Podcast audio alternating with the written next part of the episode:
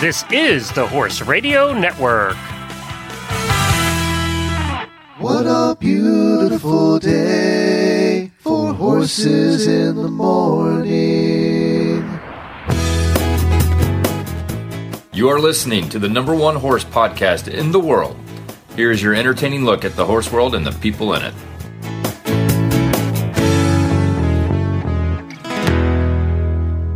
Well, good morning, everybody. I am Glenn the Geek in Ocala, Florida. And I'm Karen Chaton from Gardnerville, Nevada. And you are listening to Horses in the Morning on the Horse Radio Network for August 9th, episode 2993. Good morning, Horse World.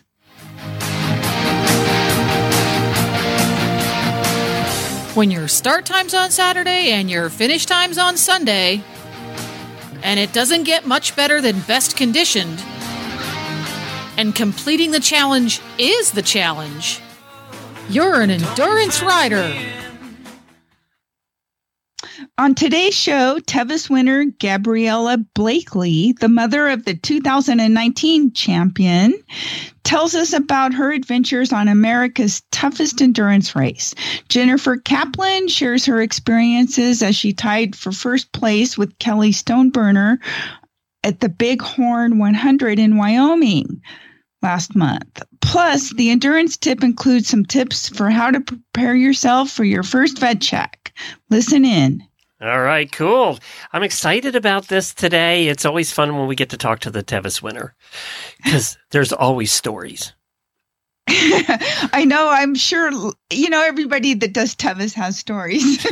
well, I mean, her whole family has stories. I mean, that's the story here is the family. it's like the whole family. Yes, they're incredible. Before we get to talking about the, we always go over the numbers from Tevis every year. Before we get to that, I wanted to mention that Devan Horn and I interviewed the winners of the Mongol Derby. Uh, we interviewed them last night. They'd just gotten home from, from Mongolia. And you can find that on the Stable Scoop podcast. So just look for Stable Scoop on your podcast players and you'll find that we interviewed the joint winners of the Mongol Derby. It was one of the most exciting finishes in Mongol Derby history. So, uh, they have a lot to say about it, and uh, there's some neat ladies. Cool. So one's from South Africa, one's from Wyoming, and we got to spend about a half an hour with them last night. And of course, Devan was geeking out because she's ridden it three times. So, uh, you know, it was it was a lot of fun to speak to them. We always speak to the winners of the Mongol Derby, and starting tomorrow, this is uh, Tuesday. Starting tomorrow, the second Mongol Derby leaves. Uh, they're heading out tomorrow, so they did wow. that because it's make up for the COVID year. So, oh, okay, that's, wow. That's why they're doing two this year. So the ones who are really getting the brunt of it this year are the support crew. so they're uh, they're having to do two in a row. Um, but yeah, so it would be fun. We'll be following along there. There's lots of good riders in that. Some endurance riders as well. Well, they're all endurance riders if you're doing a thousand kilometers. But uh, no kidding. Yeah, yeah, yeah. So anyway, let's talk about Tevis, which, uh, as we mentioned every year, is one of the toughest races here in the United States. So let's talk about it. Or the world, yes. So it looks like 59 out of 131 finished. That makes the completion rate 45%, which is actually the sixth lowest completion rate since 1996. There were 72 pool pulls. Explain that for non-endurance. So for people that do not finish because they heavily vet, there's veterinarians along the way. You've got multiple vet checks. It's like Uh, as you ride, it seems like you're constantly getting on and off to do a vet check. so, but that's because they want to ensure the safety of the horses. So, out of the 72 that were pulled, 22 were lame, 18 metabolic, 14 rider option, nine overtime, six not reported, and one surface factors, which probably means either a, a you know it could be a rub for for something or some sort of uh you know maybe the horse fell and and dinged up its knees or something like that and one did not start. Uh, so what do you think that the so uh, obviously six lowest completion rate since 1996 what was there a reason weather or? You know I, i'm still thinking uh, you know normally it's about a 50 50 right around there chance. So uh, I'm thinking we're still dealing with the COVID repercussions of people not getting to go to as many rides. That makes sense. I mean, it does You know, make sense. I, yeah. I, I mean, I don't know. You know, it's you. You just you. You never really. t- You know, horses are horses. yep, it is true. so so you don't know um it, it it's just it's a it's a you know crazy time we live in. So uh you know just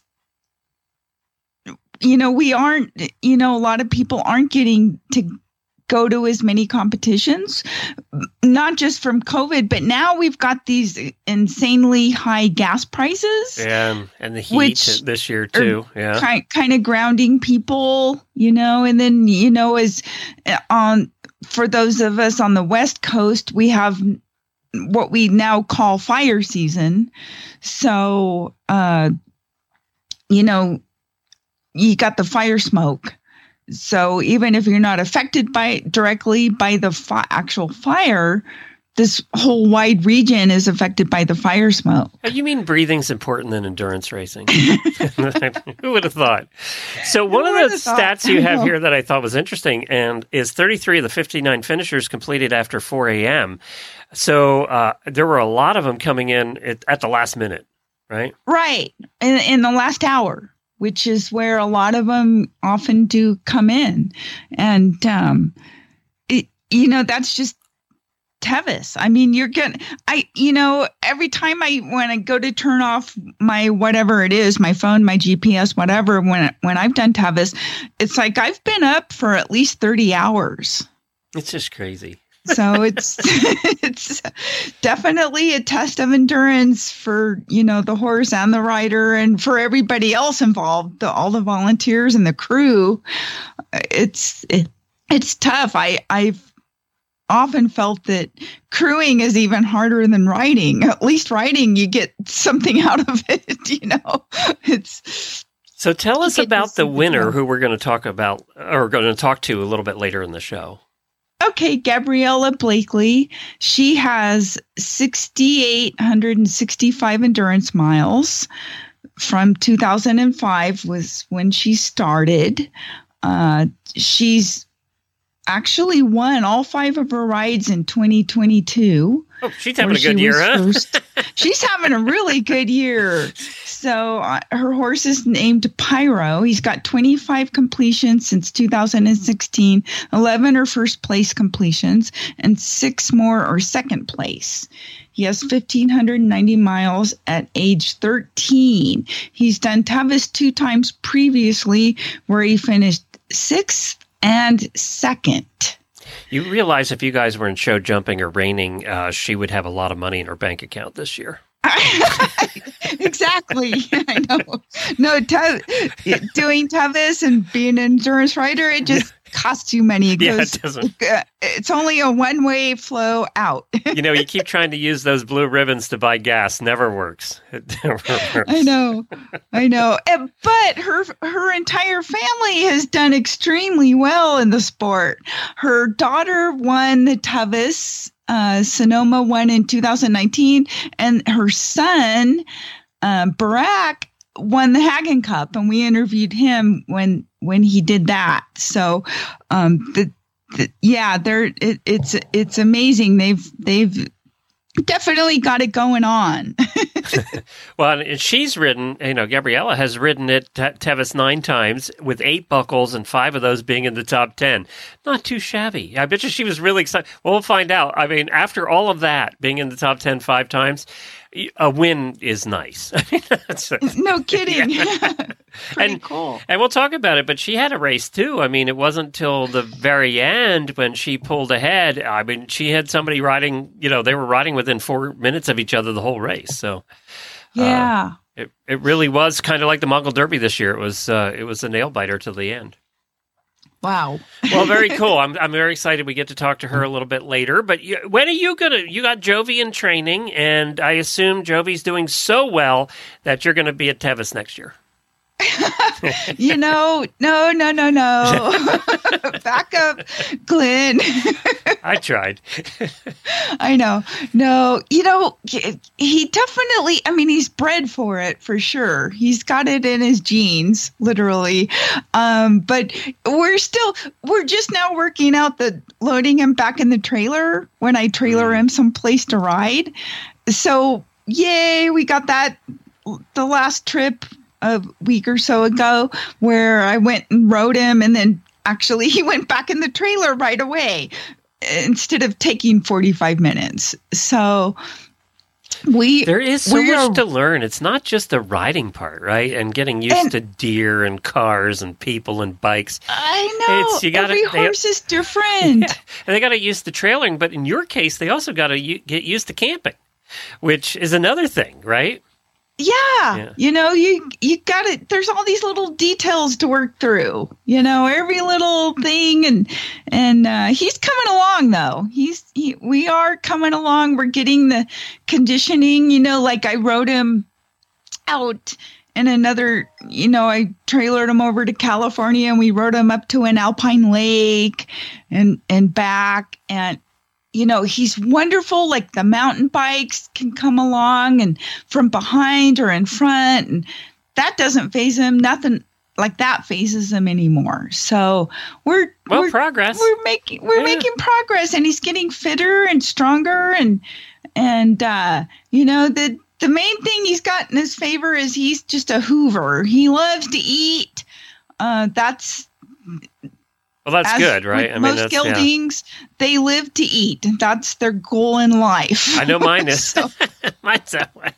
That's for sure. yeah so uh you know that's a that's a good thing so we're we're getting there so hopefully you know we'll i'll you know decide soon which ride i want to take them to and uh get them out there and then you know part of our you know training experience is getting him exposed to stuff so when i do take him to a ride his brain doesn't explode Well, and one of those things you're going to have to get him exposed to is a vet check, which leads us into your endurance tip. That was a beautiful my transition endurance right tip there. Yes exactly So, what is your I- endurance tip for today? I have a tip today. We're going to talk about for for those that are maybe new at the sport, or you just want to, uh, you know, listen in. We've got a tip on how to get through your first vet check on an endurance ride.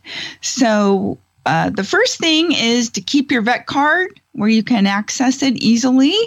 So, as you ride into the vet check, you want to be able to pull your vet card out uh, either as you hop off or while you're still mounted, you want to be able to find your vet card. That way, you keep things moving along and you don't hold people up, you know, cause a traffic jam, basically. So, if uh, what I like to do, especially if it's a hot ride, is I dismount prior to the vet check and I walk or jog in.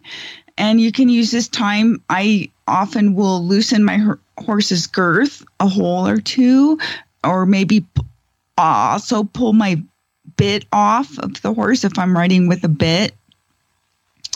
And then the horse, t- they learn very quickly, you know, that they're going to be getting a break coming up. So, you know, once you do those things, they know. And if I'm carrying water bottles and I have any water left in them, I go ahead and wet their neck with it to help cool them down. And that is always helpful.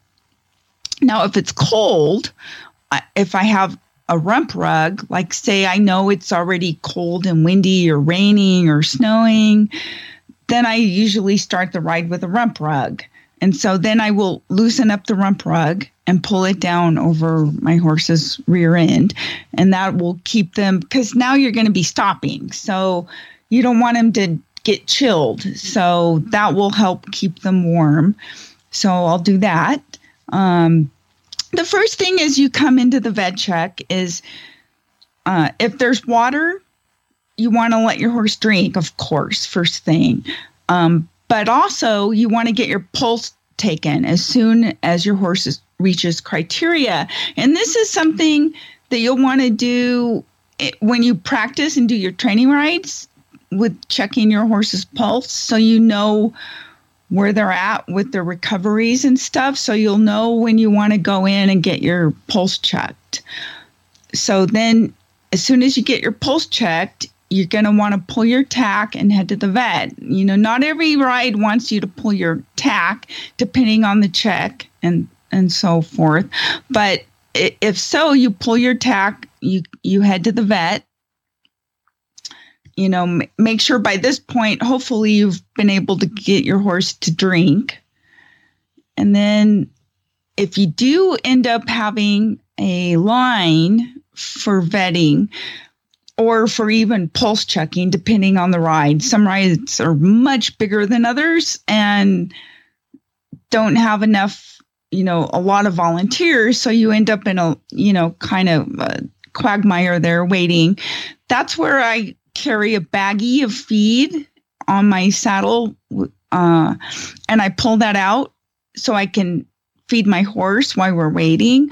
Or other rides may have some hay available. So you grab that. And so, you know, you try not to waste time doing nothing, you know, because your horse is going to be hungry. So you try to feed your horse, you know, while you can. Um, and then after that, you get you get through the vet check. You want to have your vet hold area already pre set up as much as you can. Uh, if it's in camp, then you can do it ahead of time. If it's an away check, then you're just going to grab your crew bag. But you want to be able to have everything as prepared ahead of time as you can. Your buckets, you know, baggies of feed, your hay, you know, your personal items for you, your human food and drink items.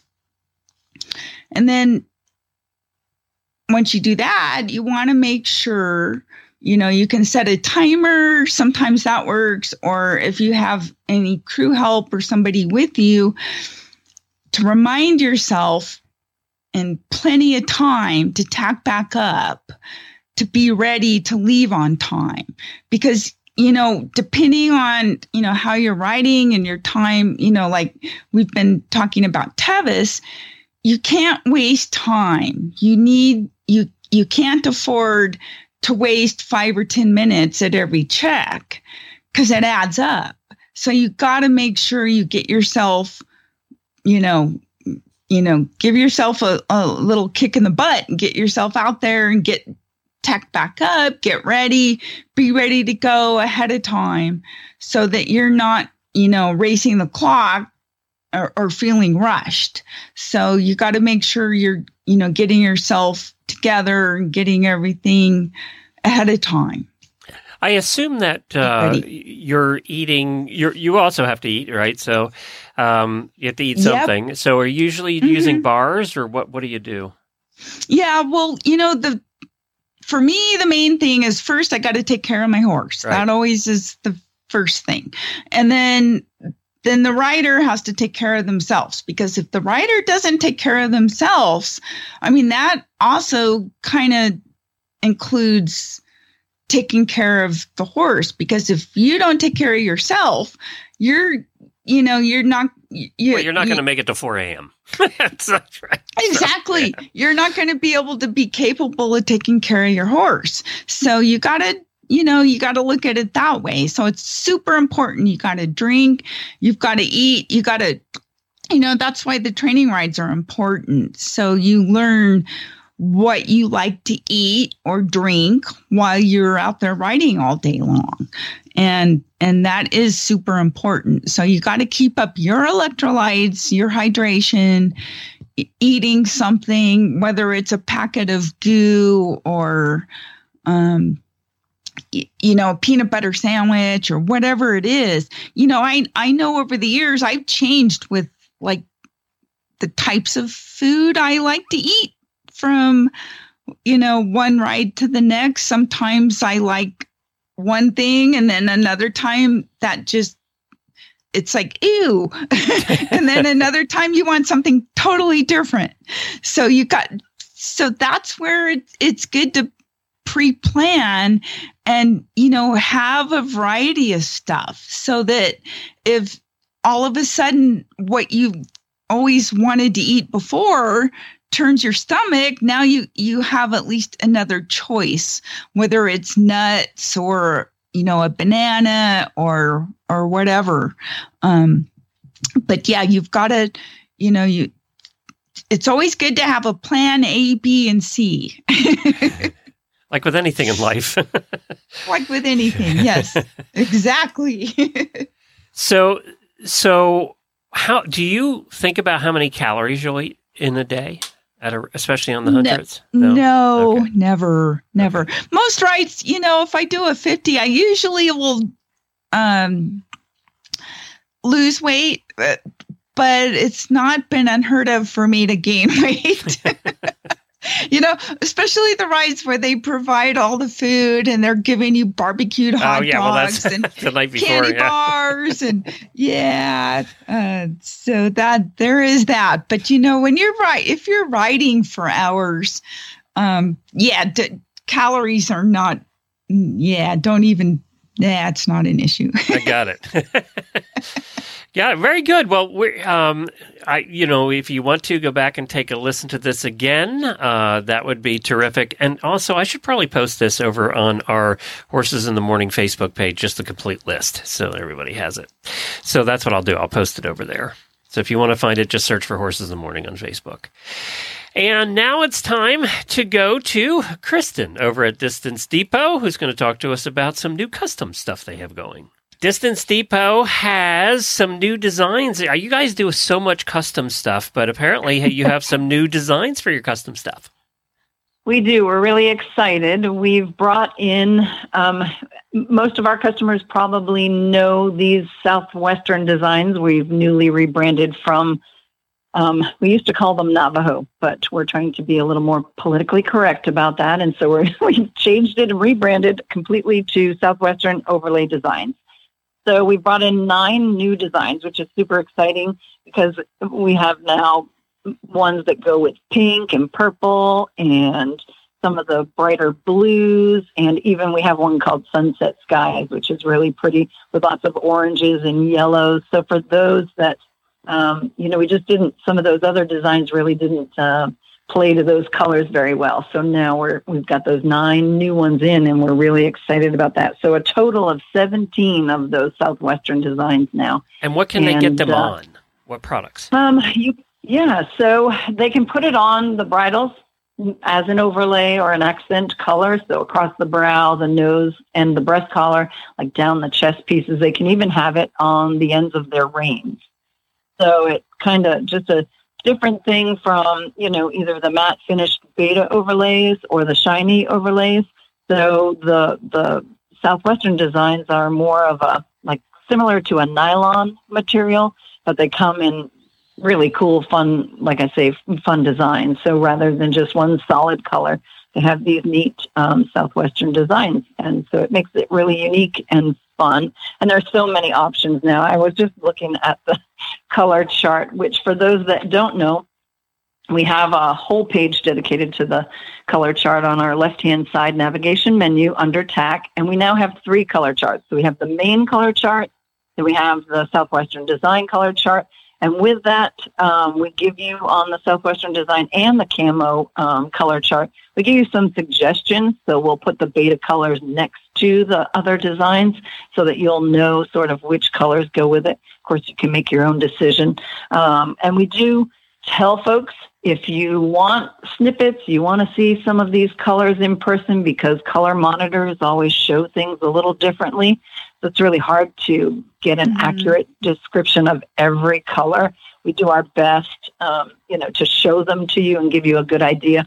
But since it's custom and basically sort of non-returnable, um, we want you to be happy with it. Call us, email us with your address, and ask us for some snippets, and we'll pop them in the mail to you. Happy to do that. Wow, that's really cool. But I was, yeah, I was looking at the colors, and I'm sure at this point we, I'm safe to say we we probably have the largest color selection um, in the industry. We have about 85 colors between wow. the camos. I know it, and the reflect colors, and all the shiny bias bands, and the matte finish. So so many options. Um, can't even, you know, it's like Sonic drinks. How many options do they have? but anyway, yeah, so we're really excited about that. Very cool.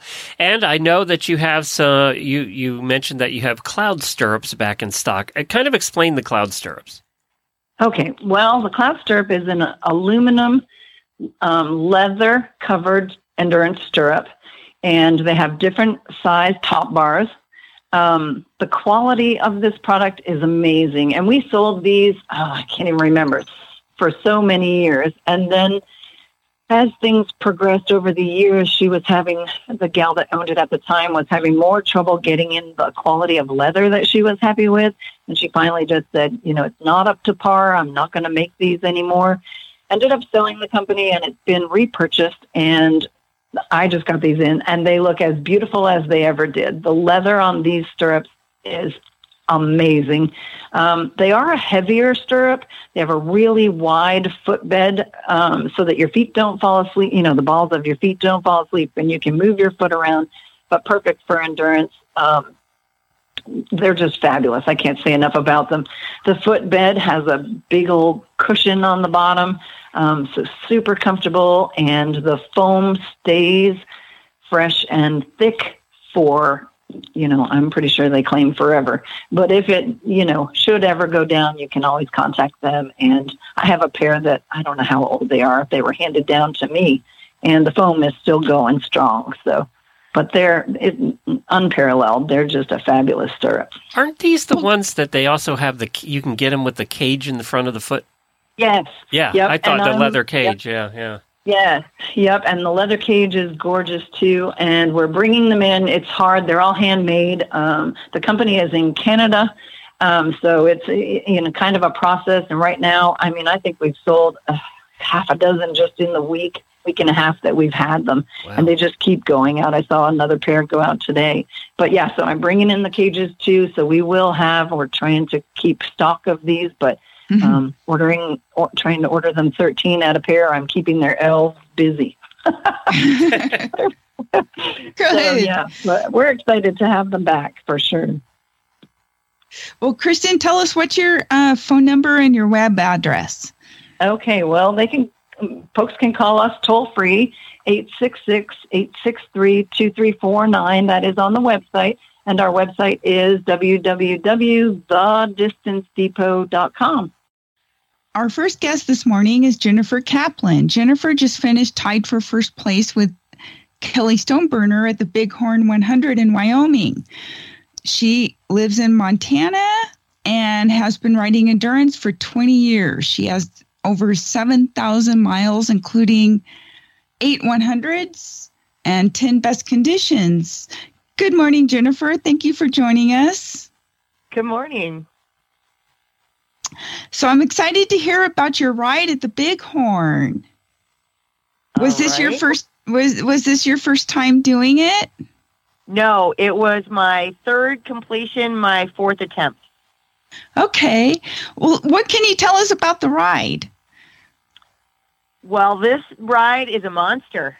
it's uh, a lot of elevation, a lot of big country. Um, the volunteers are incredible, but they are sparse. So you better be ready to to ride with not seeing many people on the trail. Mhm.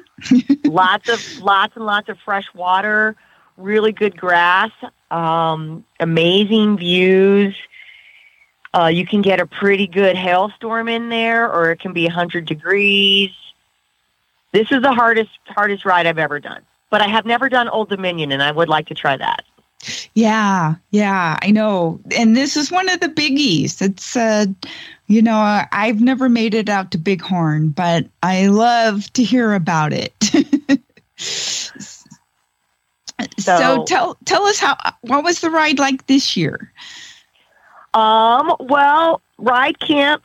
You know, you got to you got to factor ride camp into your into your program because it's hot and there's not any shade. So you know, you've got it the day before the ride, 100 degrees of no shade. Wow. Um, the people who sponsor the ride camp are very generous with their water and come around and fill your water buckets and they, they do the very best they can, but it's it's really really hot and dry. Um, and let's see, we started. Everybody started. The 50s and hundreds all started at four in the morning, which um, worked out just fine. And um, you know, you, you get going, and it's it's fairly cool, and you're uh, you you're able to get up onto the mountain before it gets hot, and you just climb and climb, and you really have to make time where you can, and you have to be very careful where when the footing's tricky because it, it, it can be tricky. Um, So tell us ahead. about your horse that you rode. I rode Rogelio, and he is amazing. I bought him in 2019 from Rusty Toss, and he was getting out of the out of the business or out of the the racing. Sport. Um, I went down and rode him at a EDRA ride down in Scottsdale, and I rode him in a relay down there, and I fell in love with this horse. He's big and calm. How He's tall really is he? Goofy. He's 16 hands, solid Oh. 16 hands. He's a purebred, and he's got huge, huge bone. He's uh, when I first started riding him, I felt like I was riding a draft horse by the size of his shoulders and his neck. Uh-huh. But he's not super handy with his feet. He's getting a lot better, but he's kind of heavy in the front and plump, plump. But he's he's really a amazing, wonderful, quiet beast. I love him. Well, on those narrow tracks there that you were talking about on the top of the mountain, you- you're here, so he he has a little control over his feet because otherwise we He wouldn't does. be talking to you. It's true. He does. He does have some control. You just kind of got to throw him the rein and trust that he's going to do it. But you can't Uh-huh. micromanage him because he, he can't change. You can't change midstream on that horse. Mm. It's good to know when you're you're at a 12 inch wide trail, right? Eh, yeah, pretty much. yeah, pretty much. So well, 16 hands is pretty good size, though. How, uh, how do you manage? Like I've heard, there's a lot of gates. so Um, how do you there how do you are- do that?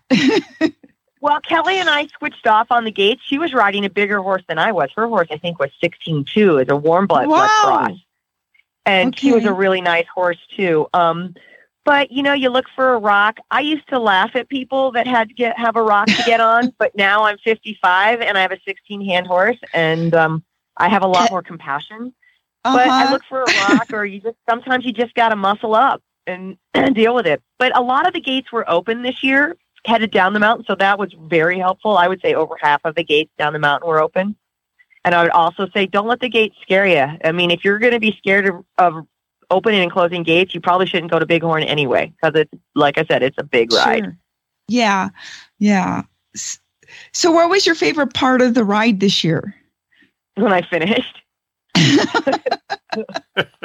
when I crossed the highway and had like the two miles back into camp. Um, but no, honestly, my favorite part of the ride was I don't know. You know, I, I had a really nice time riding with Kelly. At fir- I was by myself the first 30 miles, and then we kind of linked up, and I wasn't sure how it would go. But she's a really nice person and uh, really made the time pass well. Um, and so it's nice meeting somebody out there and, and sharing it with them. Oh, good. You know? And your horses did well together. They did. They did really well together. They're fairly well matched. Okay, so tell us, how did you get started in the sport? Um, well, I, I I met somebody, a woman named Joni Brucker. I don't know if she still rides. Um, and she was all interested in it, and, and she was going hard. And I was in my young 30s, and I had two little kids, and it sounded like an adventure. And uh, so I thought I'd give it a try. I had a warm blood at the time, and I don't know. It just it just sounded like I like to ride fast, and I like to ride for a long long ways. And Uh-huh. it sounded like a good fit. So I went to a couple rides, and then I took my kids, and it was something we could all do. Do your kids still ride? Oh no, oh no, no. I, uh, they they weren't super into it, and I was like, well, this is what we do, and so we're going. And you've got I got them good horses, and we did it. And when they got old enough to say, uh, no, I don't want to do this. I want to go to Aw. swim team. I want to hang out Uh-huh. with my friends. Other stuff. You know, Yeah. yeah, I had to listen. And, and but mom's still definitely devoted. Yeah, I'm still doing it. I'm still I'm still out there. so, um, tell us a little more about your horse. Um, well, I mean, what what do we want to know? He's a 12 year old. Um, he was kind of a flatlander. but and how many hundreds has he done? He has done. I did Tevis with him last year, so he and I have done two together. And then uh, Rusty had him down in Arizona, and he did a hundred down there on Edra hundred. Okay. And um, I think that's it. I so he's so he's got the three, and he's um he's a Zal horse. I don't know if any. I don't know much about breeding, but I do know that he he's a, a Zal horse. So, um, yeah, you got you got to be calm with him. You can ride him in a halter sometimes, but but then I made that mistake on the third loop at Bighorn and put him in a halter, and then we went. He didn't do so well yeah. as a yeah. team in a halter. He's good in the front in a halter, but but not not so much doing doing more like a team. I get Uh, that. Yeah, Done that and if you're myself, gonna go to Bighorn, if you're gonna go to Bighorn, I recommend pads. I definitely recommend pads because there's a lot of rock. Pads or boots. Yeah. Yeah. pads or boots, but you can lose a boot. So So Jennifer, what what there's always something that scares people, right? I mean, in anything you do. What's the scary thing for you on rides? Mm. It depends on the horse, honestly.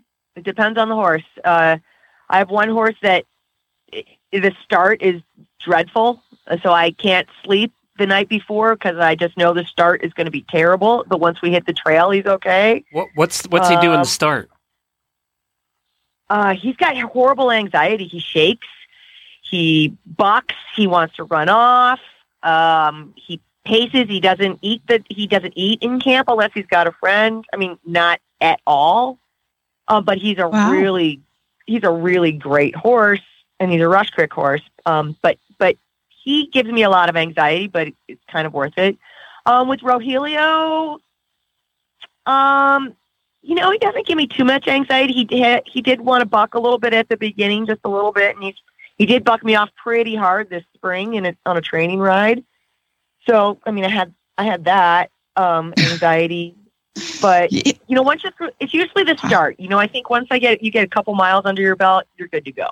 hmm So, Yeah, and then once he gets more experienced, it'll It- be 15 or 17 miles into the ride.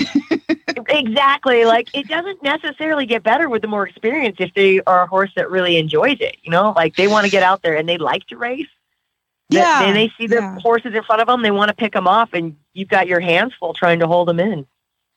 So, what advice would you have for somebody that wants to go do Bighorn or their first, you know, big ride, a hundred or something? I would say do do your homework at home. Ride the slow, long, tricky trails. Don't just go for those fast cruisers on logging roads or open country. Like take your horse where you're going to build a bond, where you're going to have some trust. Like they trust you to go through the bog and through the brush and down down the hill you have to get off and lead them because it's just just too too steep or too many rocks. Do that kind of stuff so that when you get into something that you're not quite sure what's coming up ahead of you, you know that they trust you and you trust them. hmm That's what I would say. I would say it's less about speed and more about trust. That makes good sense for sure. So, what are your upcoming goals? Um, well, let's see. My upcoming goals I'm going to go take my Wonder Pony to and just ride a 30 with this young girl that I'm mentoring for her first 30. And I'm really looking forward to just having fun, showing her how you Mhm. have your horse graze on the trail and how to deal with little obstacles. I'm actually really looking forward to that. Um, I am possibly going to go to the Autumn Sun Championships and try the 100 there and see how it stacks up how he stacks up, but there's some pretty fierce competitors in the Northwest region. So we'll see. I, I, I never like to try to win anything because then you can, you know, not even get a finish. I, I'm not about the, I like, I, I don't mind winning, but it's never a goal. Uh-huh. So, um, I don't know. I don't really have any really big goals. Bighorn was my goal for the year, and I I'm not even thinking about next year yet. You know. Yeah, yeah. Cool. Well, we just want to congratulate you on uh, finishing well on that ride. That's awesome. And Thank thank, you. you. for thank you for joining us this morning and good luck with the rest of your ride season. Well, thank you very much. First, we have to talk about what hoof boots that you use when you ride Tevis. Yes, I have done Tevis. Well, on Bo, he did all six of his Tevis completions using Renegades. Um, we did the did the ride one year with the strap-on boots, and then usually I did the glue-on boots, which I have a love-hate relationship with. I, um, you know, they're wonderful for a ride like Tevis, or if you want to have them on for a week or so, because you just put them on and leave them. You don't got to worry about anything. Um, the strap-ons also are my preference, but you know, for some rides, if you really just don't want to have to worry about your hoof protection, then you go with the glue-ons. But the strap-on boots are nice because they're so easy. Um, they come in multiple different colors. They have a couple of different models, uh, depending on your horse's hoof shape, and they are made in the United States. And you can find more about um, Renegade Hoof Boots at renegadehoofboot.com. And next up is our guest, Gabriela Blakeley, who is this year's Tevis winner. And we're looking forward to talking with her and hearing about her ride. So, good morning, Gabriela. Thank you for joining us. Yes. Good morning, Karen. Congratulations! Yay! Yeah, we're excited. I bet I'm you sure- are. and and your family has just done awesome in the sport altogether, but especially at Tevis. Your daughter won the ride in 2019, and your son won the Haggin Cup back in 2014, and we interviewed him then. Um, so congratulations to all of you. Um, te- Thank so you. let's let's uh, tell us about your ride this year at Tevis. You know, it, it went as smoothly as it could be. I was really amazed. Um, my horse Pyro was doing really well. We were at first really apprehensive if we should even go to Tevis because we had really only one top 10 horse. And then we decided, well, let's go down to California and do it because he was really doing super well and he was on fire. And we're like, well, we might actually even have a shot for the win. And uh, really from the beginning, I had the feeling he actually knew that he was doing really well. And the whole 100 miles, he was just going strong. Um, we had a group of competitors where we really stayed together clear to Francisco. Um, and I thought that uh, Christoph Schork, who came in second, and Heather Reynolds, we all three rode together. I really thought that they would give me a hard time winning because they really wanted had the same goal and all our three Sure. seemed to Mhm. be really strong together and really moving well together. And so at Francisco I thought, you know, I better make a move. I didn't really want to have the same finish that my daughter had in 2019 where she had to race and clear to the end. Yeah, she had like, quite a race race off, didn't she, with Jeremy She Reynolds? He did, and they were neck to neck, and you know it was really, really a exciting race. But I really didn't feel like that, so I better. I thought, man, I better make my move sooner. Uh huh. Uh huh. And so I took out of the vet check at Francisco, and uh, I always looked over my shoulder, and I expected here the other two coming any minute. But uh, Pyro felt really strong, and I thought, man, I think I can hold that pace for the last 15 miles. And yes, that's what Pyro did. He's like, let's go home. Yeah, that's quite some terrain to be racing over. So tell us about Pyro. Um, he seems. We got him. We actually bought him as an investment. We wanted to, um, on, on Dream Horse, and he's from Utah. We are from Oregon, and we thought he's a really good, solid horse. We just wanted to, um, yeah, pretty much put some races on him and sell him again. But um, we just fell in love. We just pretty much my first ride on him. I felt like this horse is special. He has quite the motor in the back, and pretty much everything about him is just right. We like his personality. He's really level-headed. He's racy without being hot and crazy. He just loves to go fast and um, powerful, And he- athletic. Everything. He's he's he's an Arabian, and and how tall is he, and what you know what uh, what else can you tell us about him? He's a purebred Arabian, fifteen three. Oh, okay. was- Yeah, he's pretty tall, long leggy, and he's a pretty hard keeper. He's always on the skinny side, and so he's the special guy that always gets the grain. And um, he started out country western or country pleasure, and the previous owner he did actually excel there too, but the owner said he's a little lazy. He didn't really care for the arena work. And so that's why she told him he wasn't flashy enough. And so we got him for the trail and he just absolutely loves to be out in nature and and really eating up the trail. Wow, that's so cool. And is he? What color is he? He's a bay. He's a bay. Wow. Okay. Uh huh. Just really pretty boy too. So he's good for the eye. Yeah. So, do you pr- are you the one that mainly rides him? Yes, he's pretty Okay. much my horse. Okay. I mean, my, And- for a while, our daughter was riding him. We thought that would be a good match, but they didn't click as much. Oh, okay. Well, cool. So, h- tell us how did your family get involved in the sport of endurance?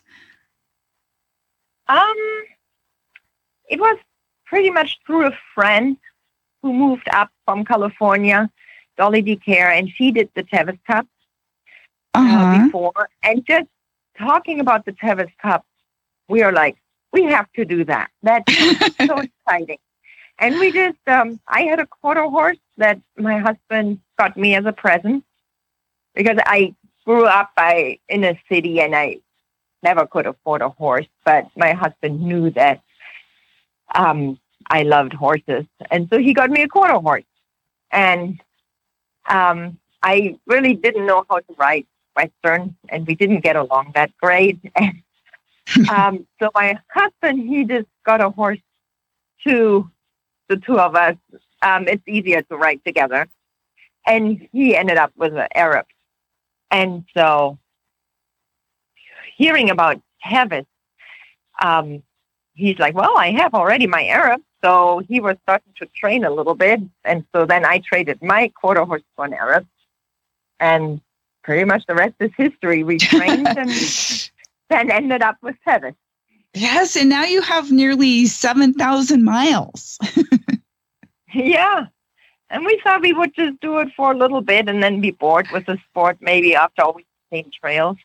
Uh-huh. But uh, it seems like it's only getting more addicting there's so much to learn about that sport. You never are done learning. So, And every horse is different. And so winning Tevis, you're not going to quit now and retire. who knows? maybe that's a good time to end. Yeah. How did you prepare for Tevis this year? What kind of training did you do?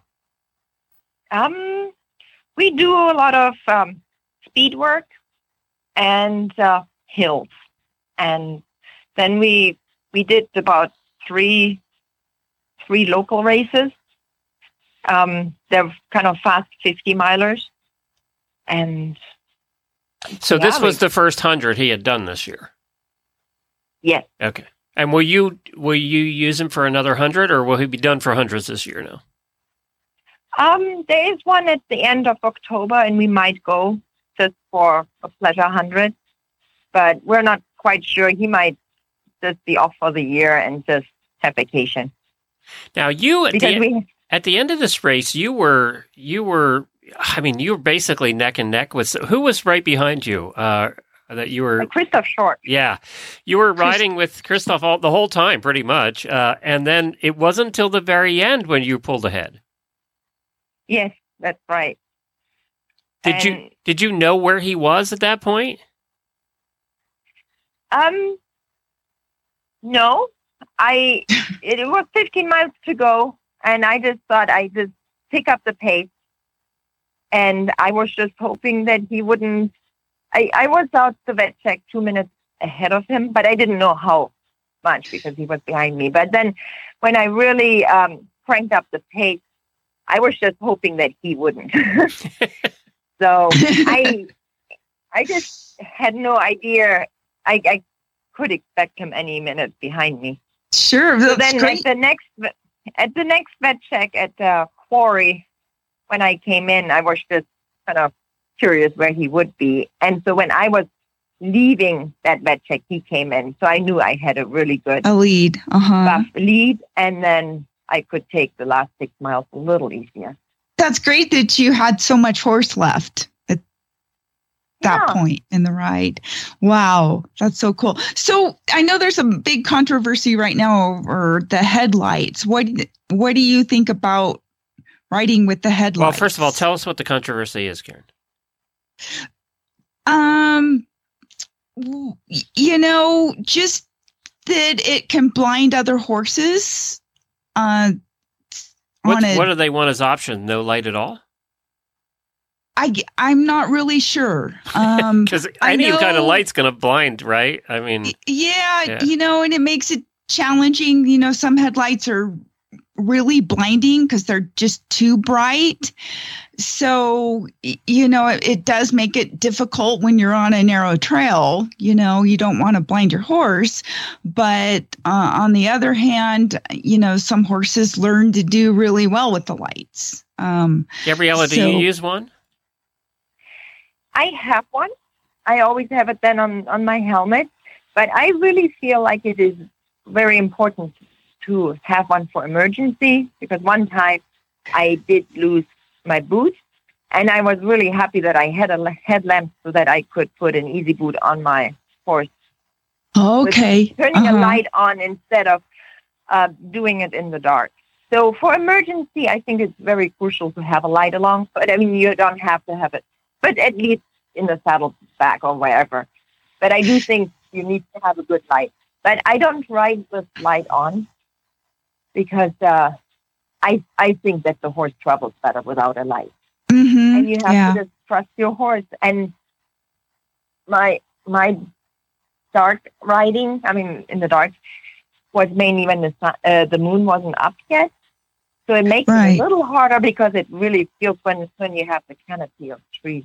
It makes It's really different. dark. Yeah, it's really dark in some of those spots. But most of the ride is when the moon is up and you see so pretty well. Mhm. So um, So what time I did you what time did you finish?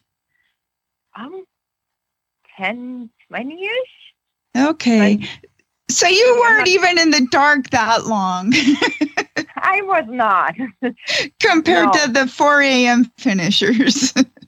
That's right. And that's why I said the moon wasn't quite up yet. But I rode in the dark Tevis with the moon and I find it it's beautiful. It's actually more beautiful to ride in the dark than with the headlamp on. Mm-hmm, exactly. So what's your favorite part of that ride? Oh, that is really hard to say. I, I think from the very minute when you're in pen one, everything is dusty and the horses are milling around, and you have the start. It's it's just a really amazing feeling.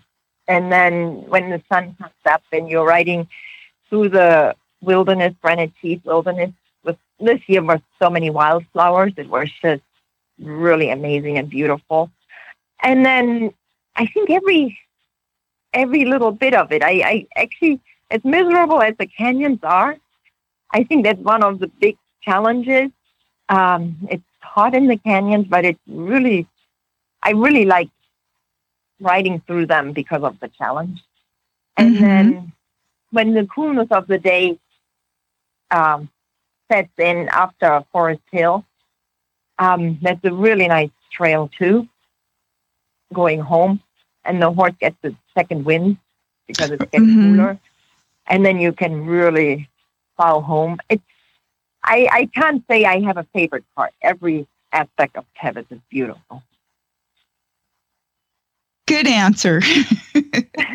so, so do you, if somebody is listening and they want to ultimately do Tevis someday, do you have any advice for them